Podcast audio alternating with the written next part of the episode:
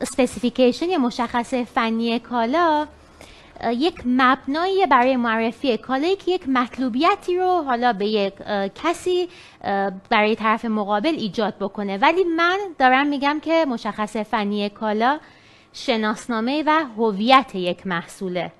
همینطور که همه ما یک هویت و یک شناسنامه داریم مشخصه فنی شما هم باید همچین مشخ... همچین هویتی رو داشته باشه. برای همین برای اینکه برامون ملموستر باشه ما یکی از specification های خودمون رو که specification کشمش هست رو در اختیار شما قرار میدیم که طبق اون بریم جلو و بگیم که مشخصه های فنی کالا معمولا از چه چیزایی شامل میشن.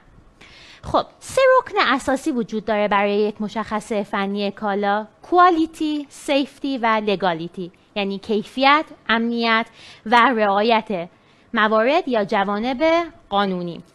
خب وقتی که درباره quality داریم صحبت می‌کنیم چه چیزایی رو باید توی اون مشخصه فنی کالا بیاریم می‌خواد توی حوزه صنعت باشه می‌خواد توی حوزه مواد غذایی باشه می‌خواد توی حوزه حمل و نقل باشه.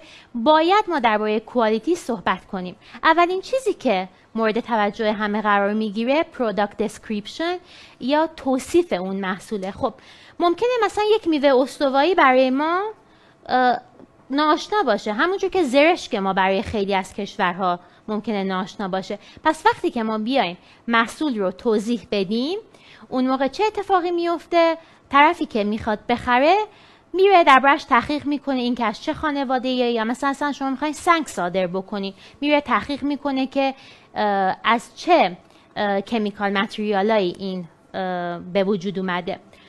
دومین حالت امنیته. برای امنیت مواد غذایی خیلی چیزا رو ما باید در نظر بگیریم. یکی امنیت مصرف کننده از لحاظ جانی و یکی امنیت مصرف کننده از لحاظ اینکه ما چه ادعایی روی یک محصول داریم. یعنی اینکه خاطر مصرف کننده رو خیالش رو راحت بکنیم. و رعایت جوانب قانونی. لطفا specification raisin رو بیارین. خیلی از عزیزانمون باز در پویش ملی صادرات در خشکبار در صنعت خشکبار فعالیت می‌کنن. بارها از من خواسته بودن آقا میشه مشخصه فنی کالا یک محصول تو ارسال بکنی. من چون کشمش با توجه به اینکه در بازار اروپا با مشکل باقی مانده سموم مواجه هست من این رو برای شما امشب به اشتراک می‌ذارم. عزیزان من اگر خواستن استفاده کنن بعدا هم در فضای تلگرام پویش ملی صادرات بارگذاری خواهیم کرد. حالا کشمش ما کشمش یا هر نوع محصول دیگه چه در حیطه مواد غذایی چه در حیطه آرایشی بهداشتی و حتی در صنایع دیگر. یه اسمی باید برای خودش داشته باشه. حالا اون اسم یا می‌تونه scientific name یا اسم علمی اون محصول باشه یا می‌تونه اسمی باشه که در جوامع نرمال استفاده میشه. مثل کشمش. خب کشمش قطعا یک نام علمی هم داره. ولی ما میگیم کشمش. خود خارجی هم بهش میگن کشمش. نام علمیش رو استفاده نمی‌کنن.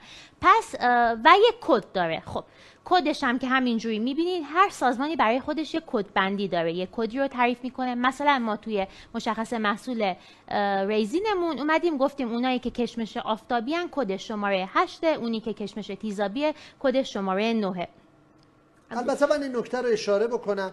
این کدگذاری رو ما بر اساس بر اساس استاندارد بازارهای رقیب خودمون تعریف کردیم. بازار آمریکا، بازار ترکیه، کشورهایی که با ما در رقابت هستند. اومدیم گفتیم Thompson یا sun-dried raisin کشمش آفتابی رو شمارش رو هشت گذاشتیم در حالی که آفتابی ما به مراتب از شماره هشت ترکیه خیلی بهتره. کشمش تیزابی که به هر حال sultana raisins رو اومدیم نام با شماره 9 معرفی کردیم به خاطر رنگ تیره ترش و شماره ده کشمش light یا کشمش ملایر ما کشمش استرالیا. این رو با شماره ده نامیدیم و کشمش در واقع golden raisin golden raisin که حالا یک نوع کشمش دیگه است که البته این specification در این specification احتمالا این مال بله اون مال RTU ی ما هست. حالا خانم آنگینه خواهند گفت. golden raisin هم یک category دیگری از کشمش هست. اینو می‌خوایم سریع بریم برای اینکه ببینید. پس اول ما بر مبنای رنگ بر مبنای رنگ و کیفیت کالا کدگذاری کردیم. RTU Ready to Use. نوشتیم triple A یعنی laser sorted X-ray scan یعنی سورت لیزر شده. سورت X-ray شده مواد خارجی نرم و soft همه جدا سازی شده و همچنین hand picked شده. پس ما این رو این مشخصه فنی کالای ما بالاترین کیفیت محصول ماست که در کلاس جهانی با در رقابت با بازارهای صادراتی قابل عرضه در بازارهای بین الملل هست. قبل از اینکه بقیه موارد مشخصه فنی کالا رو بگم اینو هم بگم که هر خب برای مشخصات فنی کالا یا specification خیلی زحمت کشیده میشه تا مطالب جمع آوری بشه و درونش قرار داده بشه.